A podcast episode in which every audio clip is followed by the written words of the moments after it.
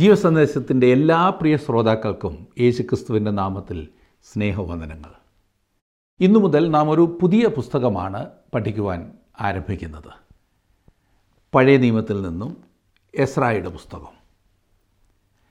ബാബേലിൽ പ്രവാസത്തിലായിരുന്ന യഹൂദ ജനത്തിനിടയിൽ നടന്ന സംഭവങ്ങളാണ് നാം ഈ പുസ്തകത്തിൽ പ്രധാനമായും കാണുന്നത്. പ്രത്യേകിച്ചും ജനം പ്രവാസത്തിൽ അടിമകളായിരുന്നപ്പോൾ അവരിൽ ഒരു ആത്മീയ ഉണർവ് കൊണ്ടുവരുവാൻ ഏറെ പരിശ്രമിച്ച വ്യക്തിയായിരുന്നു എസ്രാ ശാസ്ത്രി. അവൻ അതിൻ്റെ ഫലം കാണുകയും ചെയ്തു. ഇന്ന് നാം എസ്രായുടെ പുസ്തകത്തിൻ്റെ മുഖവുരയായി ചില കാര്യങ്ങളും ഒന്നാം അധ്യായത്തിൻ്റെ ആദ്യത്തെ രണ്ട് വാക്യങ്ങളുമാണ് പഠിക്കുന്നത്. വളരെ പ്രാർത്ഥനയോടെ നമുക്കിന്നത്തെ പഠനത്തിലേക്ക് പ്രവേശിക്കാം. ഈ ഭാഗം നിങ്ങൾക്ക് അനുഗ്രഹമാകട്ടെ എന്ന് പ്രാർത്ഥിക്കുന്നു.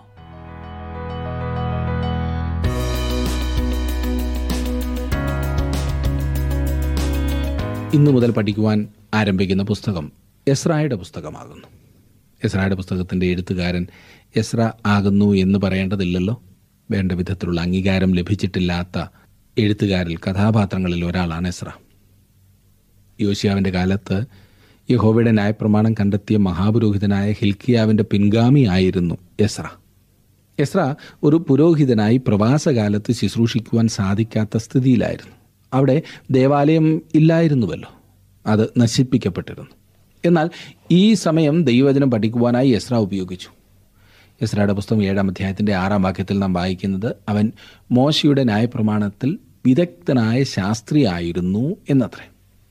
എസ്രാ ഒരു വലിയ ഉണർവ് നയിച്ച വ്യക്തിയും നവീകരണങ്ങൾക്ക് നേതൃത്വം വഹിച്ച ആളുമായിരുന്നു. എസ്രാ ദൈവവചനം വായിച്ചത് മുതലാണ് ഉണർവ് ആരംഭിച്ചത്.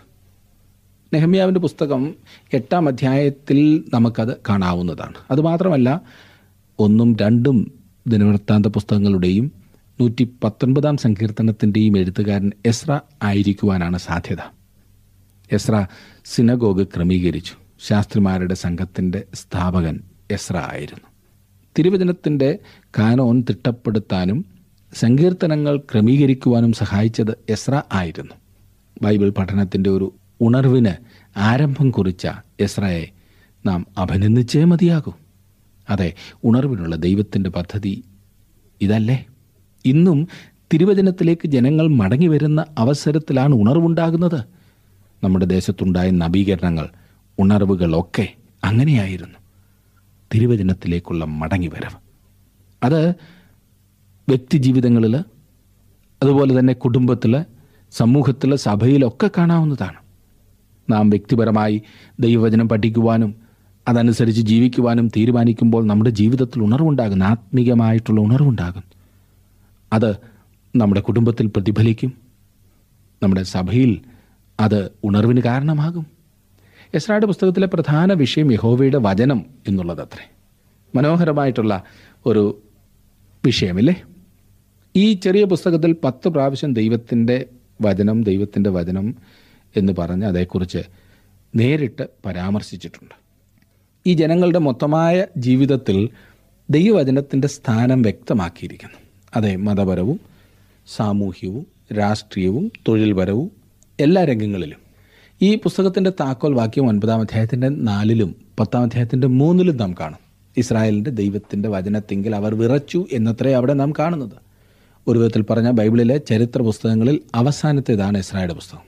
ക്രമം അനുസരിച്ചല്ല ഇവ ബൈബിളിൽ കൊടുത്തിരിക്കുന്നത് എന്നുള്ളത് ശരിയാണ്. ദിനവൃത്താന്തങ്ങളുടെ രണ്ടാം പുസ്തകം അവസാനിക്കുമ്പോൾ തെക്കേ രാജ്യം എഴുപത് വർഷത്തെ പ്രവാസത്തിനായി പോകുന്നത് നാം കാണുന്നു. അവർ പിടിക്കപ്പെട്ടതിന് ശേഷം അവരെക്കുറിച്ച് ഒരറിവും നമുക്കില്ലായിരുന്നു. അങ്ങനെ ഇരിക്കുമ്പോഴാണ് എസ്രാ ചരിത്രവും കൊണ്ട് ആരംഭിക്കുന്നത്. പ്രവാസത്തിന് ശേഷമുള്ള ചരിത്രം എഴുതപ്പെട്ടതെന്ന് പറയപ്പെടുന്ന മൂന്ന് പുസ്തകങ്ങളാണ് തിരുവചനത്തിലുള്ളത്: എസ്രാ, നെഹമ്യാവ്, എസ്തേർ. പ്രവാസത്തിന് ശേഷമുള്ള മൂന്ന് പ്രവചന പുസ്തകങ്ങളുമുണ്ട്: ഹഗ്ഗായി, സെഖറിയാവ്, മലാഖി. എസ്രായും നെഹമ്യാവും ഒരുമിച്ചുള്ളതാണ്. എസ്രാ ഒരു പുരോഹിതനും നെഹമ്യാവ് ഒരു ഗവർണറും സ്ഥാനാപതിയുമായിരുന്നു. ദൈവഹിതം യെരുസലേമിൽ നിറവേറുവാൻ തക്കവണ്ണം ഈ രണ്ടു പേർ ഒരുമിച്ച് പ്രവർത്തിച്ചു. യെരുസലേമിൻ്റെ മതിൽ, യെരുസലേം പട്ടണം, ദേവാലയം ഇവയൊക്കെ പണിയുന്നതിനായി അവർ ഒരുമിച്ച് ഉപകരണങ്ങളായി. ഹഗായിയും സക്കറിയാവും ഒരുമിച്ച് പ്രവർത്തിച്ചിരുന്നവരാണ്. ദേവാലയം പണിയുന്നതിനായി അവർ ജനത്തെ പ്രോത്സാഹിപ്പിച്ചു. ദേവാലയം വീണ്ടും പണിയുന്നതും അതിൽ ആരാധന പുനഃസ്ഥാപിക്കുന്നതുമായിരുന്നു ഹഗായിയുടെ ഏറ്റവും വലിയ വാഞ്ച. അവൻ രണ്ട് അധികം രണ്ട് സമം നാല് എന്ന് പറഞ്ഞതുപോലെ വളരെ പ്രായോഗികമായ മട്ടിലാണ് സംസാരിച്ചത്. എന്നാൽ സക്രിയാവ് അങ്ങനെയല്ലായിരുന്നു. അവനിങ്ങനെ സ്വപ്നം കണ്ടിരുന്നു. ഹഗായിയുടെ പാദങ്ങൾ ഭൂമിയിലായിരുന്നെങ്കിൽ സക്രിയാവിൻ്റെ തല മേഘങ്ങളിലായിരുന്നു. എസ്രായും നെഹമ്യാവും ഒരുമിച്ചായിരുന്നതുപോലെ ഹഗായിയും സക്രിയാവും ഒരുമിച്ചായിരുന്നു. പ്രായോഗികമായി സംസാരിക്കുന്നവനും കവിയും കൂടി ഒരുമിച്ചായിരിക്കേണ്ടതാണ്. ദൈവം അങ്ങനെയാണ് ക്രമീകരിച്ചിരിക്കുന്നത്. അപ്പോൾ വലിയ ഫലമുണ്ടാകുന്നത് കാണുവാൻ സാധിക്കും. പ്രവർത്തനത്തിന് പ്രയോജനമുണ്ടാകുന്നത് കാണുവാൻ സാധിക്കും. എസ്രായുടെ പുസ്തകം പഠിക്കുമ്പോൾ ഹഗായിയുടെ പുസ്തകവും സക്രിയാവിൻ്റെ പുസ്തകവും കൂടി അതിൻ്റെ കൂടെ നാം വായിച്ചിരിക്കണം. കാരണം ഈ പുസ്തകങ്ങൾ മൂന്നും ദേവാലയത്തിൻ്റെ പണിയുടെ നിഴലിൽ ജനങ്ങൾക്ക് പണിക്ക് പ്രോത്സാഹനം നൽകുവാനായി എഴുതപ്പെട്ടതാണ്. എസ്രായുടെ പുസ്തകം അഞ്ചാം അധ്യായത്തിൻ്റെ ഒന്നാം വാക്യത്തിൽ നാം വായിക്കുന്നത്, എന്നാൽ ഹഗായി പ്രവാചകനും ഇദ്ദോവിൻ്റെ മകൻ സക്രിയാവും എന്ന പ്രവാചകന്മാർ യഹൂദയിലും യെരുശലേമിലുമുള്ള യഹൂദന്മാരോട് തങ്ങളുടെ മേൽ വിളിക്കപ്പെട്ട ഇസ്രായേലിൻ്റെ ദൈവത്തിൻ്റെ നാമത്തിൽ പ്രവചിച്ചു. എസ്രായുടെ പുസ്തകം രണ്ടായി വിഭജിക്കാവുന്നതാണ്. ആദ്യത്തെ ആറ് അധ്യായങ്ങളിൽ സെരുബാബേലിൻ്റെ നേതൃത്വത്തിൽ പ്രവാസികൾ ബാബേലിൽ നിന്നും മടങ്ങി വരുന്നതിനെക്കുറിച്ച് പറഞ്ഞിരിക്കുന്നു. ഏകദേശം അൻപതിനായിരം പേർ മടങ്ങി വന്നു.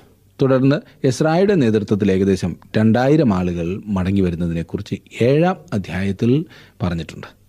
ഇനിയും നമുക്ക് എസ്രായുടെ പുസ്തകത്തിലേക്ക് പ്രവേശിച്ച് അത് ഒന്ന് പഠിക്കുവാനായിട്ട് ആരംഭിക്കാം.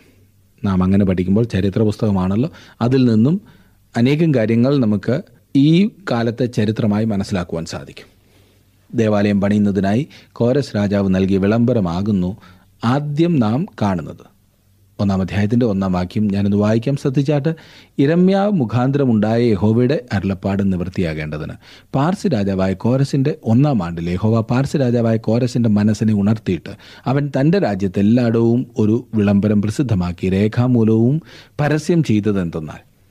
തുടക്കത്തിൽ തന്നെ എസ്രാ ദൈവവചനത്തിന് യഹോവയുടെ അരുളപ്പാടിന് പ്രാധാന്യം നൽകുന്നത് ശ്രദ്ധിച്ചോ? അത് അത് തന്നെയാണ് ഇവിടുത്തെ പ്രധാന വിഷയം. ഇവിടെ പാർസി രാജാവായ കോരസിൻ്റെ കാര്യവും സൂചിപ്പിച്ചിരിക്കുന്നു. പ്രാചീന ലോകത്തിലെ ഏറ്റവും മഹാനായ ഒരു ഭരണാധികാരിയായിരുന്നു കോരസ്. വരുവാനുള്ള കാര്യങ്ങളെക്കുറിച്ച് പ്രവചിച്ചിട്ടുള്ളതിൽ ഉൾപ്പെടുന്ന ഒരു വ്യക്തിയായ ഈ കോരസിനെ നാം ഇവിടെ കാണുന്നു. അവൻ ജനിക്കുന്നതിന് മുൻപ് അവനെക്കുറിച്ച് പറഞ്ഞിട്ടുണ്ട്. ഏകദേശം അവൻ പേർഷ്യയിലെ രാജാവായി വരുന്നതിന് ഇരുന്നൂറ് വർഷങ്ങൾക്ക് മുൻപ് അവനെക്കുറിച്ച് സൂചിപ്പിച്ചിരിക്കുന്നു. യെശയ്യാപ്രവചനം നാൽപ്പത്തിനാലാം അധ്യായത്തിൻ്റെ ഇരുപത്തി എട്ടാം വാക്യത്തിൽ നാം വായിക്കുന്നത്, കോരസ് എൻ്റെ ഇടയൻ, അവൻ എൻ്റെ ഹിതമൊക്കെയും നിവർത്തിക്കുമെന്നും യെരുശലേം പണിയപ്പെടും, മന്ദിരത്തിന് അടിസ്ഥാനം ഇടും എന്നും ഞാൻ കൽപ്പിക്കുന്നു. നോക്കണേ, നാൽപ്പത്തി അഞ്ചാം അധ്യായം ഒന്നാം വാക്യത്തിൽ തുടർന്ന് പറയുന്നത്, യഹോവ തൻ്റെ അഭിഷിക്തനായ കോരസിനോട് ഇപ്രകാരം അരുളി ചെയ്യുന്നു, അവന് ജാതികളെ കീഴടക്കി രാജാക്കന്മാരുടെ അരക്കച്ചകളെ അഴിക്കേണ്ടതിനും കതകുകൾ അവന് തുറന്നിരിക്കേണ്ടതിനും വാതിലുകൾ അടയാതിരിക്കേണ്ടതിനും ഞാൻ അവൻ്റെ വലം കൈ പിടിച്ചിരിക്കുന്നു. ക്രിസ്തുവിൻ്റെ ഒരു പ്രതീകമായിട്ടാണ് കോരസിനെ നാം കാണുന്നത്. കോരസിൻ്റെ ഭരണസമയത്ത് ദാനിയേൽ അവൻ്റെ പ്രധാനമന്ത്രിയായിരുന്നു. ജീവനുള്ള സത്യദൈവത്തെക്കുറിച്ചുള്ള അറിവിലേക്ക് കോരസിനെ നയിച്ചത് ദാനിയേലായിരിക്കുവാനാണ് സാധ്യത. ഇസ്രായേൽ ജാതി തങ്ങളുടെ ദേശത്തേക്ക് മടങ്ങിപ്പോകണമെന്നുള്ള വിളംബരം കോരസ് ചെയ്യുമ്പോൾ താൻ എന്താണ് ചെയ്യുന്നതെന്ന് അവൻ അറിഞ്ഞിരുന്നു. നടക്കുവാൻ പോകുന്ന കാര്യത്തെക്കുറിച്ച് അവനൊരു ധാരണയുണ്ടായിരുന്നു. ആ പ്രവർത്തനത്തിൽ ദൈവത്തിൻ്റെ ഹിതം നിറവേറി എന്ന് നമ്മോട് പറഞ്ഞിരിക്കുന്നു. ഇവിടെ ഇതാ നാം പ്രവചനം കാണുന്നു, അത് നിറവേറിയതാകും. കോരസിൻ്റെ ഭരണസമയത്താണ് ദാനിയേൽ തൻ്റെ വലിയ പ്രവചനങ്ങളിൽ പലതും നടത്തിയത്. അതെ, ഇസ്രായേലിനെ സംബന്ധിക്കുന്ന എഴുപത് ആഴ്ചയുടെ പ്രവചനവും അതിലുൾപ്പെടും. ബൈബിൾ എഴുതുന്ന സമയത്ത് കുറഞ്ഞത് അതിൻ്റെ നാലിലൊരു ഭാഗം പ്രവചനം ആയിരുന്നു. ബൈബിളിൻ്റെ നാലിലൊരു ഭാഗം പ്രവചനമായിരുന്നു. അതിൽ ഒരു വലിയ പങ്ക് നിറവേറിക്കഴിഞ്ഞു. എസ്രായുടെ പുസ്തകം ഒന്നാം അധ്യായത്തിൻ്റെ ഒന്നാം വാക്യത്തിൽ അങ്ങനെയുള്ളൊരു ഭാഗമാണ് നാം കാണുന്നത്. ഇത് നിറവേറിക്കഴിഞ്ഞു. ക്രിസ്തുവിൻ്റെ ആദ്യത്തെ വരവിനെക്കുറിച്ചുള്ള പ്രവചനങ്ങളിൽ മുന്നൂറിലധികം നിറവേറിക്കഴിഞ്ഞിരിക്കുകയാണ്. അവൻ്റെ രണ്ടാമത്തെ വരവിനെക്കുറിച്ച് മുന്നൂറിലധികം പ്രവചനങ്ങൾ രേഖപ്പെടുത്തിയിട്ടുണ്ട് എന്നാണ് പറയപ്പെടുന്നത്. താങ്കളുടെ വിലപ്പെട്ട നിർദ്ദേശങ്ങളും അഭിപ്രായങ്ങളും പ്രാർത്ഥനാ വിഷയങ്ങളും ഇന്ന് തന്നെ ഞങ്ങളെ വിളിച്ചറിയിക്കുക. വിളിക്കേണ്ട number eight two eight one three eight four four five five.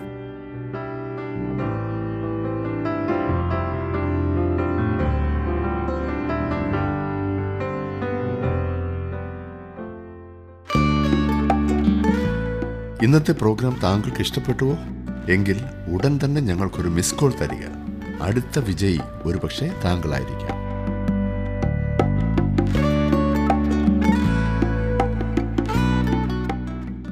ക്രിസ്തുവിൻ്റെ ജനനത്തെക്കുറിച്ച് പഴയ നിയമത്തിൽ പറഞ്ഞിട്ടുണ്ട്. അതുമായി ബന്ധപ്പെട്ട് നാല് കാര്യങ്ങൾ സൂചിപ്പിച്ചിട്ടുണ്ട്. ഒന്ന്, അവൻ ബേത്ലഹേമിൽ ജനിക്കുമെന്ന് മീഖായുടെ പുസ്തകം അഞ്ചാം അധ്യായത്തിൻ്റെ രണ്ടാം വാക്യത്തിൽ വായിക്കുന്നു. മത്തായിയുടെ സുവിശേഷം രണ്ടാം അധ്യായത്തിൻ്റെ ഇരുപത്തി മൂന്നിൽ പറഞ്ഞിരിക്കുന്ന അവനെ നസ്രയൻ എന്ന് വിളിക്കുമെന്നുള്ളതാണ് വേറൊന്ന്. അവനെ മിസ്രൈമിൽ നിന്നും വിളിക്കുമെന്ന് ഹോശയുടെ പുസ്തകം പതിനൊന്നാം അധ്യായത്തിൻ്റെ ഒന്നാം വാക്യത്തിൽ നാം വായിക്കുന്നു. രാമയിൽ നിലവിളി കേൾക്കും. യെരുശലേമിന് സമീപമുള്ള ഒരു ചെറിയ പട്ടണമായിരുന്നു രാമ. ഇത് ഇരമ്യാപ്രവചനം മുപ്പത്തി ഒന്നിൻ്റെ പതിനഞ്ചിൽ പ്രവചിച്ചിട്ടുണ്ട്. മത്തായി ഇതെല്ലാം കൂടി ഒരുമിച്ച് ചേർത്താണ് ക്രിസ്മസിൻ്റെ കഥ നമ്മോട് പറയുന്നത്. മത്തായിയുടെ സുവിശേഷം രണ്ടാം അധ്യായം മുഴുവനും നിറവേറപ്പെട്ട പ്രവചനങ്ങളുടെ ഭാഗമാണ്. ഇനിയും എസ്രായുടെ പുസ്തകം ഒന്നാം അധ്യായത്തിൻ്റെ ഒന്നാം വാക്യവും നിറവേറപ്പെട്ട പ്രവചനമാകുന്നു. എഴുപത് വർഷത്തെ പ്രവാസം കഴിഞ്ഞു, വിളംബരം നടത്തിക്കഴിഞ്ഞു. ഇനിയും ഇസ്രായേൽ ജനത്തിന് തങ്ങളുടെ ദേശത്തേക്ക് മടങ്ങി വരാവുന്നതാണ്. എന്നാൽ വളരെ ചുരുക്കമേ മടങ്ങി വന്നുള്ളൂ. രണ്ടാം വാക്യത്തിൽ നാം വായിക്കുന്നത്, പാർസി രാജാവായ കോരസ് ഇപ്രകാരം കൽപ്പിക്കുന്നു: സ്വർഗത്തിലെ ദൈവമായ യഹോവ ഭൂമിയിലെ സകല രാജ്യങ്ങളെയും എനിക്ക് തന്നിരിക്കുന്നു. യഹൂദയിലെ യെരുശലേമിൽ അവന് ഒരു ആലയം പണിവാൻ എന്നോട് കൽപ്പിച്ചുമിരിക്കുന്നു. കോരസിൻ്റെ കൽപ്പന വളരെ പ്രധാനപ്പെട്ടതാണ്. ഒന്നാമത് അവൻ പറഞ്ഞത് ഭൂമിയിലെ സകല രാജ്യങ്ങളും തനിക്ക് നൽകപ്പെട്ടിരിക്കുന്നു എന്നത്രേ. ഇന്ന് നാം അറിയപ്പെടുന്ന ഭൂമി മുഴുവൻ അന്ന് കോരസിന് ലഭിച്ചിരുന്നുവോ എന്ന് ആരെങ്കിലും ചോദിച്ചാൽ അതല്ല ഇവിടുത്തെ അർത്ഥം.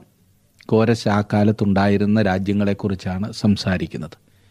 അവൻ വളരെയേറെ രാജ്യങ്ങൾക്ക്, സാമ്രാജ്യങ്ങൾക്ക് അധിപനായിരുന്നു. ദൈവമാണ് തനിക്ക് സ്ഥാനം നൽകിയതെന്ന് കോരസ് മനസ്സിലാക്കി. അന്യജാതിയിൽ നിന്നുള്ള ഒരു രാജാവാണ് ഇത് പറയുന്നതെന്ന് ഓർക്കണം. ഇന്ന് എത്ര ഭരണാധികാരികൾക്ക് ഇത് പറയുവാൻ സാധിക്കുമെന്നാണ് ഞാൻ ചിന്തിക്കുന്നത്.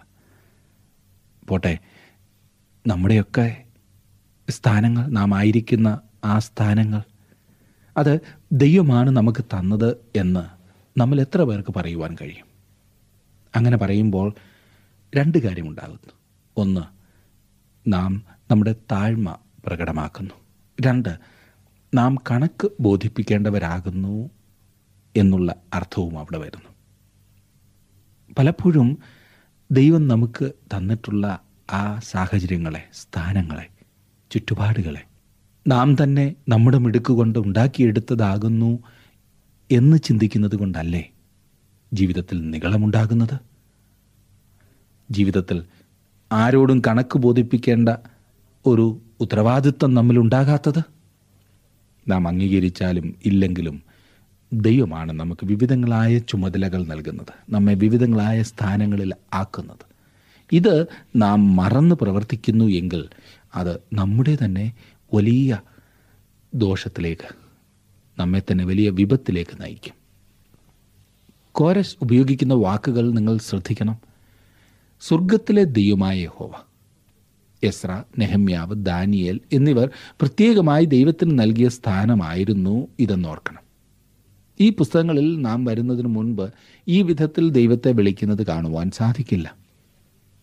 യെരുശലേമിൻ്റെ വീഴ്ചയ്ക്കും നാശത്തിനും ശേഷം ദൈവത്തെ ദേവാലയവുമായി ബന്ധപ്പെടുത്തി പറയുവാൻ സാധ്യമല്ല, പ്രത്യേകിച്ചും കെരൂബുകളുടെ മധ്യ വസിക്കുന്നവനായ യഹോവയായിട്ട്. മഹത്വം മറഞ്ഞിരിക്കുന്നു, ഇക്കബോധ് എന്ന് ഇസ്രായേലിൻ്റെ പടിവാതിലിൽ എഴുതിയിരിക്കുന്നു. മഹത്വം പോയിപ്പോയി. ദൈവത്തിൻ്റെ ക്ഷഖേന മറയുന്നത് യെഹസ്കേൽ ദർശിച്ചു. ഈ കാരണങ്ങളാൽ പ്രവാസത്തിന് ശേഷമുള്ള പുസ്തകങ്ങളിൽ അവനെ സ്വർഗത്തിലെ ദൈവമായ യഹോവ എന്നാണ് വിളിച്ചിരിക്കുന്നത്. ദേവാലയമില്ലല്ലോ. യെരുശലേമിലെ ദേവാലയത്തിൽ നിന്നും ദൈവത്തിൻ്റെ തേജസ് മാറിപ്പോകുന്നത് യെഹസ്കേൽ ഒരു ദർശനത്തിലൂടെ കണ്ടു. അത് ദേവാലയത്തിൽ നിന്നും എടുത്തിട്ട് ജനം തങ്ങളുടെ അന്യ ദൈവത്തെ ആരാധിക്കുന്ന ആരാധനയിൽ നിന്നും തിരിഞ്ഞ് ദൈവത്തിങ്കിലേക്ക് മടങ്ങി വരുമോ എന്നറിയുവാൻ കാത്തുനിന്നു. എന്നാൽ ജനങ്ങൾ മടങ്ങി വന്നില്ല. അത് പട്ടണത്തിനും പട്ടണ മതിലിനും മുകളിൽ ചെന്ന് വീണ്ടും നിന്നു. എന്നാൽ ജനം ദൈവത്തിങ്കിലേക്ക് തിരിഞ്ഞില്ല. തുടർന്ന് ദൈവത്തിൻ്റെ ശെക്കേന ഒലിവുമലയുടെ മുകളിൽ ചെന്ന് അവിടെ നിന്നു. എന്നാൽ ദൈവത്തിങ്കിലേക്കുള്ള മടങ്ങി വരവ് അപ്പോഴും ഉണ്ടായില്ല.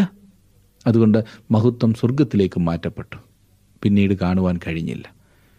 ഒരു ദിവസം ഒരു വ്യക്തി ഒരു ചാട്ടവാറുമായി ദേവാലയത്തിലേക്ക് പ്രവേശിച്ചു. അവൻ ദേവാലയം വെടിപ്പാക്കി. യോഹന്നാന്റെ സുവിശേഷം രണ്ടാം അധ്യായത്തിൽ നാം അത് വായിക്കുന്നു. ശെക്കേന കാണപ്പെട്ടില്ലെങ്കിലും അവൻ ദൈവമായിരുന്നു. അതെ, മനുഷ്യ ജഡത്താൽ മൂടപ്പെട്ടിരുന്നവൻ. അവൻ ഈ ഭൂമിയിലേക്ക് വന്നപ്പോൾ തൻ്റെ തേജസ് ഒഴിഞ്ഞു വെച്ചതായിരുന്നു. അവൻ പൂർണ്ണ ദൈവമായിരുന്നു, അവൻ പൂർണ്ണ മനുഷ്യനുമായിരുന്നു.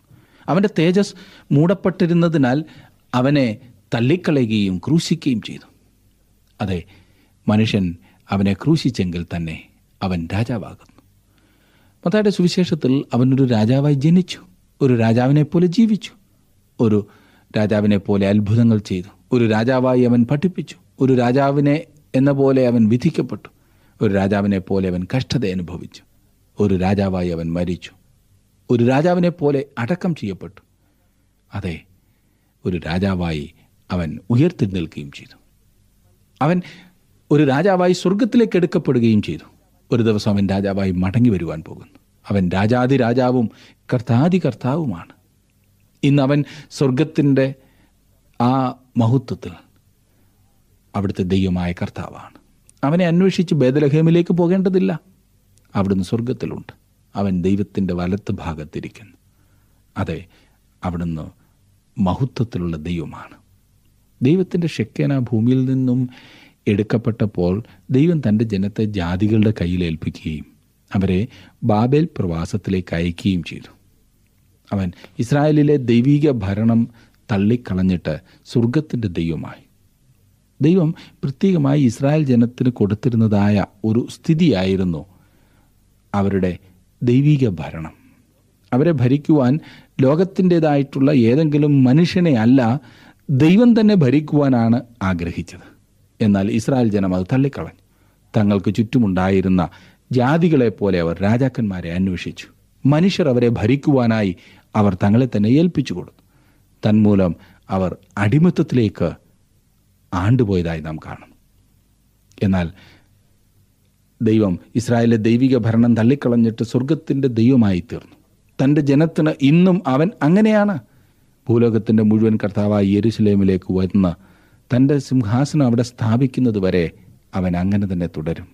യെരുശലേം അപ്പോൾ വലിയ രാജാവിൻ്റെ നഗരം ആയിരിക്കും. നാം കണ്ടുകൊണ്ടിരുന്ന രണ്ടാം വാക്യത്തിലേക്ക് മടങ്ങിപ്പോകുമ്പോൾ നാം അവിടെ കാണുന്നത് കോരസ് വളരെ ഉറപ്പായി പറയുന്നത്, യെരുശലേമിൽ അവനൊരു ആലയം പണിയുവാൻ എന്നോട് കൽപ്പിച്ചുമിരിക്കുന്നു എന്നത്രേ.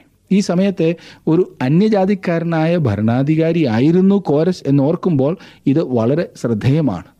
ഇതിനു മുൻപ് പല രാജാക്കന്മാർ ഇസ്രായേലിലും യഹൂദയിലും ഉണ്ടായിട്ടുണ്ട്. അവർക്കാർക്കും തോന്നാതിരുന്നതായ അതിമഹത്തായ ഒരു പ്രവർത്തനം ചെയ്യുവാൻ കോരസ് തന്നെ തന്നെ ഏൽപ്പിക്കുന്നു. ദൈവഭയമുണ്ടായിരുന്ന ഒരു വ്യക്തിയായിരുന്നു ഈ രാജാവ് എന്നുള്ളതിന് തർക്കമില്ല. അതെ, അതിമനോഹരമായ വാക്യം നമുക്കൊരു പ്രാവശ്യം കൂടെ നോക്കാം. ഞാൻ ഒന്നും രണ്ടും വായിക്കട്ടെ. ഇരമ്യാ മുഖാന്തരമുണ്ടായ യഹോവയുടെ അരുളപ്പാട് നിവൃത്തിയാകേണ്ടതിന് പാർസി രാജാവായ കോരസിൻ്റെ ഒന്നാം ആണ്ടിൽ യഹോവ പാർസി രാജാവായ കോരസിൻ്റെ മനസ്സിനെ ഉണർത്തിയിട്ട് അവൻ തൻ്റെ രാജ്യത്തെല്ലായിടവും ഒരു വിളംബരം പ്രസിദ്ധമാക്കി രേഖാമൂലവും പരസ്യം ചെയ്തതെന്തെന്നാൽ പാർസി രാജാവായ കോരസ് ഇപ്രകാരം കൽപ്പിക്കുന്നു: സ്വർഗത്തിലെ ദൈവമായ യഹോവ ഭൂമിയിലെ സകല രാജ്യങ്ങളെയും എനിക്ക് തന്നിരിക്കുന്നു. യഹൂദയിലെ യെരുശലേമിൽ അവനൊരു ആലയം പണിവാൻ എന്നോട് കൽപ്പിച്ചുമിരിക്കുന്നു. അതെ, ദൈവശബ്ദം കേൾപ്പാൻ തയ്യാറായിരുന്ന ഒരു യഹൂദേതരനായ രാജാവ്. അവന് വേണമെങ്കിൽ അവൻ്റെ മുൻഗാമികളെപ്പോലെ തനിക്കും തോന്നിയതുപോലെ ലോകത്തിനനുസരിച്ച് പോകാമായിരുന്നു. എന്നാൽ അവൻ ദൈവശബ്ദം കേൾപ്പാനും അനുസരിക്കുവാനും തയ്യാറുള്ളവനായി. എന്നെ ശ്രദ്ധിക്കുന്ന പ്രിയ സുഹൃത്തെ, താങ്കളുടെ ജീവിതത്തിൽ ദൈവശബ്ദം അനുസരിക്കുവാൻ താങ്കളായിരിക്കുന്നതായ സാഹചര്യത്തിൽ ദൈവകരങ്ങളിൽ സമർപ്പിച്ച് മുൻപോട്ട് പോകുവാൻ തങ്ങളെ തന്നെ ഏൽപ്പിച്ചിട്ടുണ്ടോ?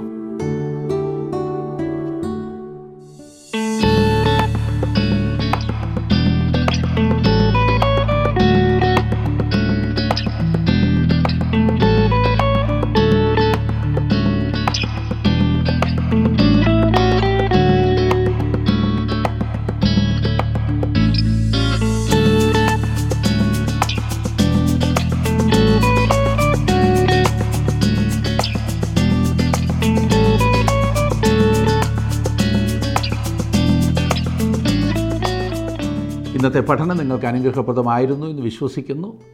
എസ്രായുടെ പുസ്തകം വളരെയേറെ കാര്യങ്ങൾ നമുക്ക് പറഞ്ഞു തരുന്ന, നമ്മുടെ ദൈനംദിന ജീവിതത്തിൽ അനുവർത്തിക്കേണ്ട ഒരുപാട് കാര്യങ്ങൾ നമുക്ക് പറഞ്ഞു തരുന്ന ഒരു നല്ല പുസ്തകമാണ്. അതുകൊണ്ട് വളരെ പ്രാർത്ഥനയോടെ ഈ പുസ്തകം നിങ്ങൾ പഠിക്കുവാനായിട്ട് ശ്രദ്ധിക്കണം.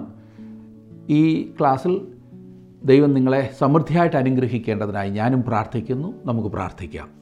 കർത്താവെ, വീണ്ടും ഒരു പുതിയ പുസ്തക പഠനം ആരംഭിക്കുവാൻ തന്ന അവസരത്തിനായിട്ട് സ്തോത്രം ചെയ്യുന്നു. ഈ പഠനം ഞങ്ങൾക്കെല്ലാവർക്കും ഒരുപോലെ അനുഗ്രഹകരമാകുവാൻ തക്കവണ്ണം അവിടുന്ന് സഹായിക്കണമേ. നിൻ്റെ വചനത്തിൻ്റെ മാഹാത്മ്യം മനസ്സിലാക്കുവാൻ ഞങ്ങളെ സഹായിക്കുന്ന ഈ അനുഗ്രഹീത പുസ്തകം ഞങ്ങൾ അതിൻ്റേതായ ഗൗരവത്തിൽ കണ്ടു പഠിപ്പാൻ അവിടുന്ന് സഹായിക്കണമേ. ആവശ്യമായ സ്വർഗീയ ജ്ഞാനത്താൽ നിറയ്ക്കണമേ. യേശുക്രിസ്തുവിൻ്റെ നാമത്തിൽ തന്നെ, ആമേൻ. ദൈവം നിങ്ങളെ അനുഗ്രഹിക്കട്ടെ. നമുക്ക് അടുത്ത ക്ലാസ്സിൽ വീണ്ടും കാണാം. ഇന്നത്തെ പ്രോഗ്രാം താങ്കൾക്ക് ഇഷ്ടപ്പെട്ടുവോ? എങ്കിൽ ഉടൻ തന്നെ ഞങ്ങൾക്കൊരു മിസ് കോൾ തരിക. അടുത്ത വിജയി ഒരുപക്ഷെ താങ്കളായിരിക്കാം.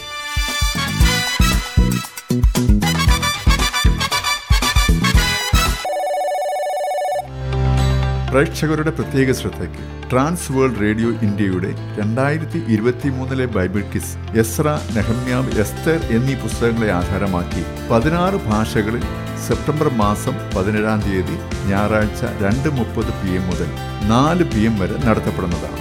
പഠന പുസ്തകം നൂറ് രൂപ നിരക്കിൽ ലഭ്യമാണ്. കൂടുതൽ വിവരങ്ങൾക്ക് സ്ക്രീനിൽ കാണുന്ന നമ്പറുകളിൽ ബന്ധപ്പെടാവുന്നതാണ്.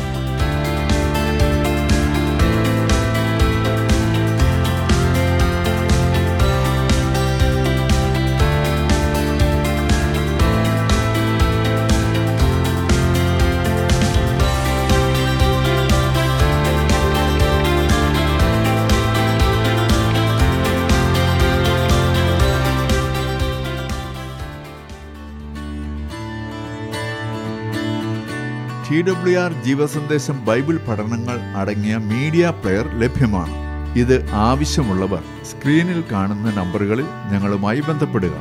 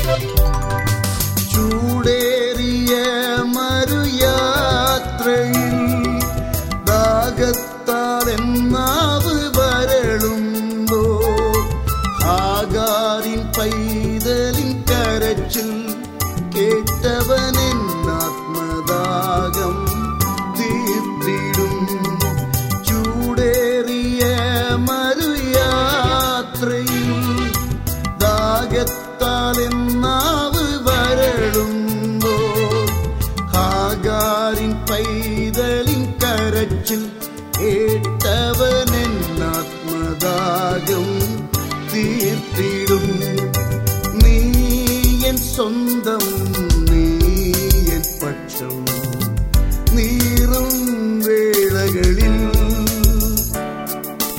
ആ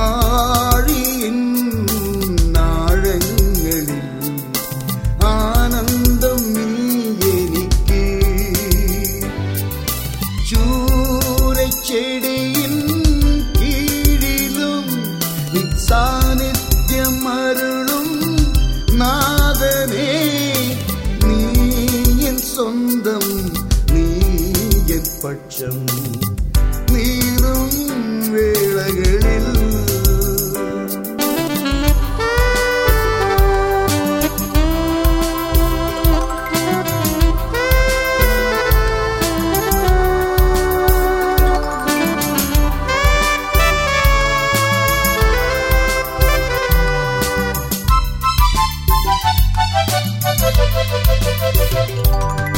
ചതഞ്ഞോടോടിക്കാത്തവൻ, പുകയുന്ന തിരിയെ കെടുത്താത്തവൻ, വിലാപങ്ങളെ നൃത്തമാക്കുന്നവൻ, വിടുതലിൻ ദൈവം എൻ്റെ യേശു.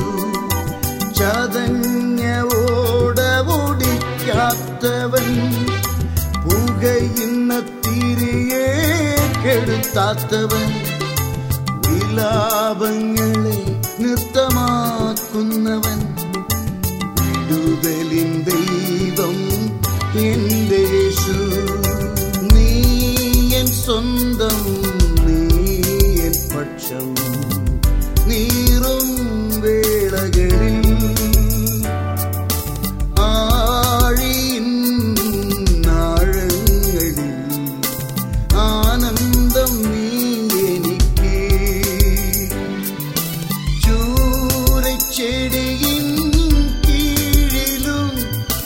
സാന്നിധ്യമരുളും നാദനേ, നീയൻ സ്വന്തം, നീയൻ പക്ഷം, നീറും വേളകളിൽ.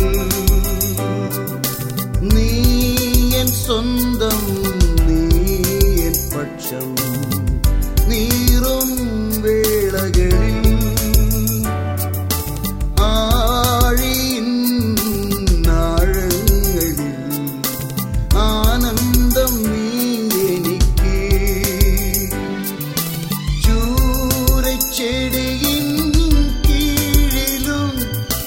സാന്നിധ്യമരുളും